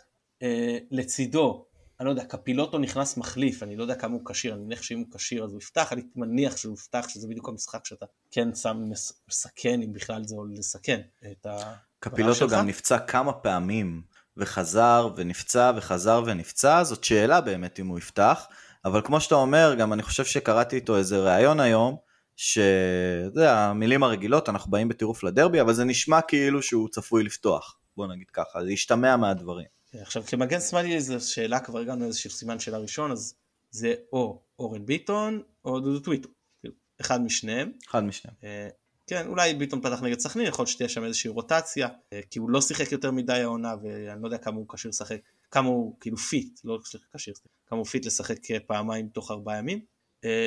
בקישור תראה יש לפה להפועל הרבה יש להם עומס קשרים הם, הם עמוקים מאוד בקישור וגם לדעתי לא, לא די איכותיים. עכשיו אני אציין את הראשון זה גל, גל הראל, הוא השש הוא יכול לשחק גם בבלם, כבלם, יכול להיות שהם ישחקו פה שלושה בלמים. נכון. שהוא כבלם, אנחנו זוכרים משחקים גם שלו וגם של סרדל, עושים את המעברים בדרבי בין הקווים, זאת אומרת שהם כל פעם, אם צריך אה, עיבוי בהגנה הם יורדים להיות בלמים, אם צריך עיבוי בקישור הם עולים לשחק את הקשר האחורי. אני לא מאמין שסרדל יעשה את זה הפעם, אה, רוני לוי ירצה אותו ככלי התקפי, הוא לא יוריד אותו לשחק שם, וגם בשביל יש לו את גל הראל. זה גם אגב אחת הסיבות שאני חושב שהם קצת יותר הסתגרו, כי בדיוק הדרבים האלה שציינת שבהם הם היו נעים בין הקווים, ובעיקר הראל, זה הדרבים שהם דווקא אה, התגוננו יותר. כן, אז היה להם גם אגב את תמה שהיה נותן כדורים ארוכים מצוינים לאוז' נכון. לבן הז'ובל או מי שהיה למעלה ועשו לנו, לנו הרבה צרות. היום אני חושב שזה עובד להם פחות טוב מההגנה שלנו. אני לא, מסכים. לא נוכל לבחון את זה. עוד, עוד קשרים ששווה לשים לב, לב זה כמובן תמיר גלאזר, שיכול לפתוח כקשר אחורי, בטח עם גל הראל לשחק כבלם. כבלם. אה, יש את אה, אליאל פרץ, ו, ויש את, את, את, את, אה, נו, את גידי קניוק. גידי קניוק. כן, באמת יש להם הרבה מאוד אפשרויות בקישור. בוא נאמר שסרדל זה, זה בנקר והוא יפתח אם לא 100, יותר מ-100 בסדר? מיליון אחוז שהוא פותח. כל עוד הוא כשיר הוא, הוא פותח. אם סרדל לא, לא פותח זה אומר שהוא, שהוא לא כשיר או שהוא רב עם רוני לוי אין פה שיקול מקצועי. כן? הש... הארבעה האחרים, בין שניים לבין שלושה מתוכם, תלוי במערך, תלוי מישהו מהם צריך להיות בלם או משהו כזה. ובהתקפה, אז תראה, תורג'מן לא פתח במשחק אה, בסכנין, אני כן חושב שנגדנו יפתח, אני לא יודע, איתי בוגנים שכן פתח, קשה לי להאמין שיפתח, אה, ואז יש את קמרה וקוואמי קיי, אני, אני מניח שחנן ממן יהיה זה שבטוח יפתח, אה, כנראה גם תורג'מן, ואז השאלה שוב לפי המערך, אולי יצטרף אליהם קמרה, או שפשוט יעלו עם אה, או קישור יותר מעובה או יותר בלמים או גם וגם. אני נוטה להאמין שהם יפתחו עם אה, קישור קצת יותר מעובה, אז אני חושב שאנחנו נראה בהתקפה בעיקר אה, סרדה לשחקן היותר התקפי, חנן ממן ו... ותורג'מן. אני לא, לא רואה אותו פותח עם עוד שחק... עם קוואמי או אה, שכחתי את השם של השני, אבל אה, כן. קמרה, קמרה. קמרה, בדיוק. אה, אני לא רואה אותו פותח עם אה, ממן, תורג'מן וקמרה סלש אה, קוואמי.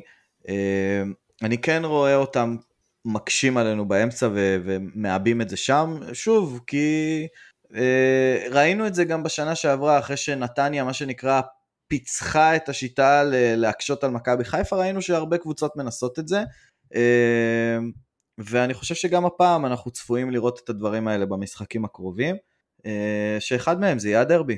כן, אז בוא, בוא נעבור לדבר על אה, מכבי. איך uh, אתה חושב שצריך לפתוח, ואיך נראה לך שברק בכר יפתח? איך אני חושב שצריך לפתוח? קודם כל, אתה רוצה לרוץ ישר להרכב, או שנדבר שנייה ברמה... איך שנראה לך. אוקיי, אז אני ארוץ שנייה מבחינת ההרכב. אה, קודם כל, משפטי כמובן אה, פותח בשער. אה, מבחינת ההגנה, אני חושב שהשינוי היחידי שהייתי עושה, אני מתלבט לגביו, זה האם לפתוח עם סאן או עם קורנו. סאן גם אוהב דרבים. וזה גם יכול להיות אחלה הזדמנות לתת לקורנו קצת אוויר. כי אנחנו יודעים שבתקופה של השני משחקים בשבוע היה לו קצת קשה מבחינה פיזית, בתקופה של ליגת האלופות, למרות שמדובר על אינטנסיביות אחרת וזה עולם אחר לחלוטין, אבל עדיין.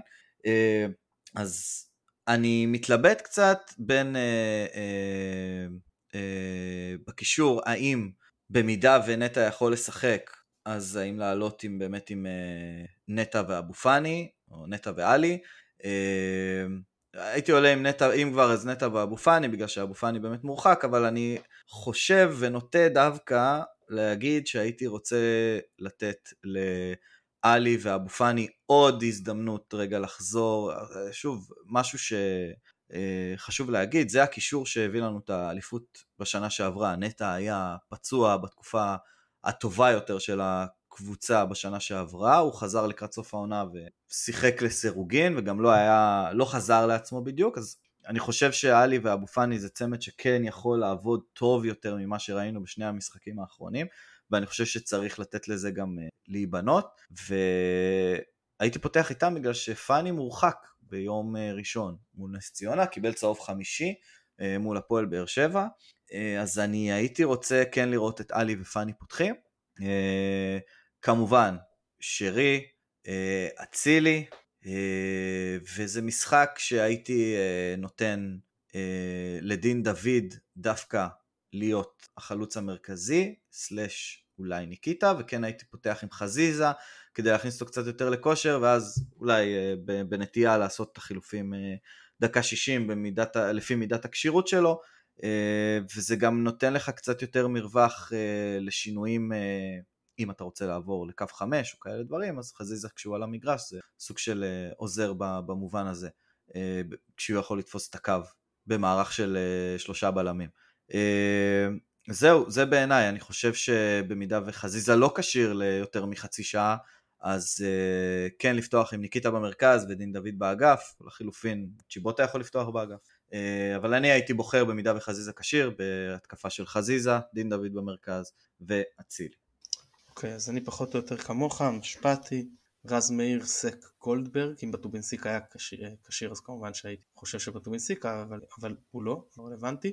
כן, סן מנחם, אה, קורנו היה מצוין ועבד קשה נגד באר שבע, אנחנו יודעים שיש לו אה, בעיה אה, שהוא מגיע עייף לסיומי משחקים, אני לא רוצה ליצור עליו עומס בשלב הזה, אני כן חושב שיכול להיות כלי מאוד משמעותי שייכנס בשלבים יותר מאוחרים.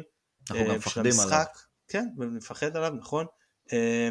זהו, לא משחק שבשבילו צריך לסכן אותו, וזה לא צריך, אני בא לעשות פה איזושהי רוטציה מאוד כבדה, אבל גם שלושה שחקנים רעננים, זה גם מכניס עוד, עוד מחליפים לקצב, זה גם נותן לכמה לנוח במשחק הזה, משחק אחר אתה נותן לאחרים לנוח, ככה אתה יוצר איזושהי רוטציה שהיא יחסית קלה, אבל בסופו של דבר אתה מצליח לעבור על אה, כולם או כמה שניתן.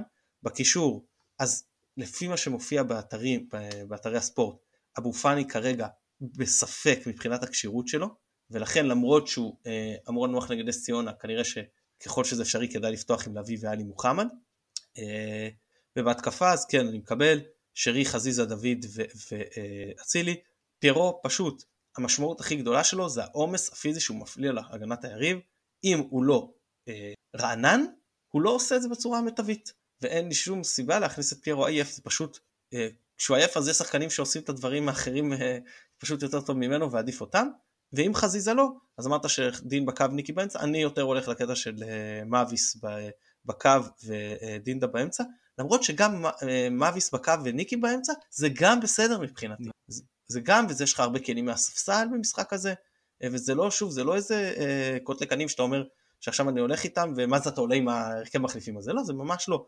זה לעלות עם שלושה ארבעה מחליפים, שחלקם בכושר טוב, חלקם פחות, אבל הם בכל זאת שחקנים טובים, ו, אז ככה, עכשיו, לגבי מה ברק יעשה, אני רק רוצה להוסיף חושב... דבר אחד, כן, דבר, כן. דבר קטן, שגם אם ניקיטה לא יפתח במשחק הזה בסופו של דבר, אני הייתי שמח לראות אותו מקבל נתח יותר משמעותי של דקות, כי אני חושב שהוא קלף חשוב להמשך של העונה. כלומר, הוא יכול להיות אחראי על שערים חשובים, הוא יכול להיות פתרון למשחקים מסוימים שבהם פיירו, בהמשך למה שדיברנו מקודם, פחות מתאים, והייתי שמח לראות אותו קצת יותר מקבל דקות ממה שהוא קיבל עד עכשיו. Uh, בעיקר כדי, תשמע, אנחנו יודעים שהחיבור שלו עם שרי מהעבר הוא מאוד מאוד טוב. רק צריך להחזיר את זה. אה, התנועה שלו, שרי אוהב למצוא את ניקיטה, ואם שרי משחק, אה, אז הייתי שמח שניקיטה יקבל יותר דקות ממה שהוא קיבל עד עכשיו, כי אנחנו אולי וכנראה שנצטרך אותו. אני מודה, ש... אני מודה שאני מאוד מסוקרן גם לראות פעם אחת את פירו ורוקאביצה משחקים שניהם טריים אחד ליד השני, אולי כמחליפים במשחק הזה, כי אני חושב שזו התאמה שיכולה להיות טובה, ושניקי הוא הכי יכול ליהנות מהשטחים שפירו משאיר, אבל אולי, אולי זה יזדמן לנו במשחק הזה. אה, זהו, אני, אני חושב שפיר, שהוא כן יפתח עם קורנו, בכר, כל השאר אני חושב שפחות או יותר כמו שאמרנו. אה, זהו איזה שהם דגשים שמכבי, אה אם אני, אני, אני רוצה דגש לקראת המשחק, אחרי זה אתה יכול לתת שלך. Mm-hmm. שני הקשרים מי שהם לא יהיו, שהוא מול קישור מעובה, שחקו קו אחד. מבחינת הדגש שלי, אני חושב שהפועל חיפה תצפה למשחק דומה כלומר היא תצפה לכפות עלינו משחק דומה למה שנתניה הצליחה לכפות עלינו. אני לא חושב שיש להם את הכלים לעשות את זה, אבל אני כן מצפה לאיזשהו משהו דומה. אני חושב שמכבי צריכה למצוא פתרונות קצת יותר יצירתיים מאשר uh, לזרוק את הכדורים קדימה ולשבור את הקווי לחץ, ואני הייתי שמח לחזק אותך ולהגיד שבעיניי אחד הפתרונות האלה זה לא רק ששני הקשרים שיפתחו ישחקו בקו אחד, אלא שהקשר השלישי, במקרה הזה שרי, ירד קצת יותר אחורה, כלומר לסגור את הפערים, לא לשחק איתם בדיוק קו אחד, אבל מה שעשה את השליטה שלנו במגרש לאורך הז, הזמן והשנים האחרונות כל כך חזקה, זה בדיוק המקומות האלה וההתמסרויות הקטנות האלה באמצע, אה, שגורמות ליריבה לרדוף אחריך, מעיף אותם ושובר קווי לחץ, אז זה מאוד מאוד קריטי, בעיקר במשחק הזה. אה, זהו. טוב, יופי, אנחנו מקווים שהנעמנו את זמנכם אה, בדרך לדרבי אולי, בשל העיכוב שהיה לנו אז אה, יצא קצת הפרק מאוחר. זה אה, יוסי, אני, אה, יוסף סליחה, אני רוצה מאוד להודות לך, היה לי מאוד נחמד. היה לי גם, כיף מאוד. אה, אני חושב שהצלחנו לשחזר ולתת את כל הנקודות והדגשים הכי חשובים מאתמול, אני לא חושב שפספסנו משהו, ניסיתי לחשוב, והיה לי תענוג. לעשות את זה גם פעמיים היה לי תענוג. גם לי, אבל אנחנו נישאר על פעם אחת בפעמים הבאות. כן. כן. אה, נודה לדניאל שפע שנותן לנו את התמיכה הטכנית מאחורי הקלעים ולעמית פרלה שהיה איתנו אה, בתחילת הפרק ההוא אה, אתמול. אני מתן גילאור, תודה רבה שהאזנתם, בהצלחה בדרבי, ביי ביי.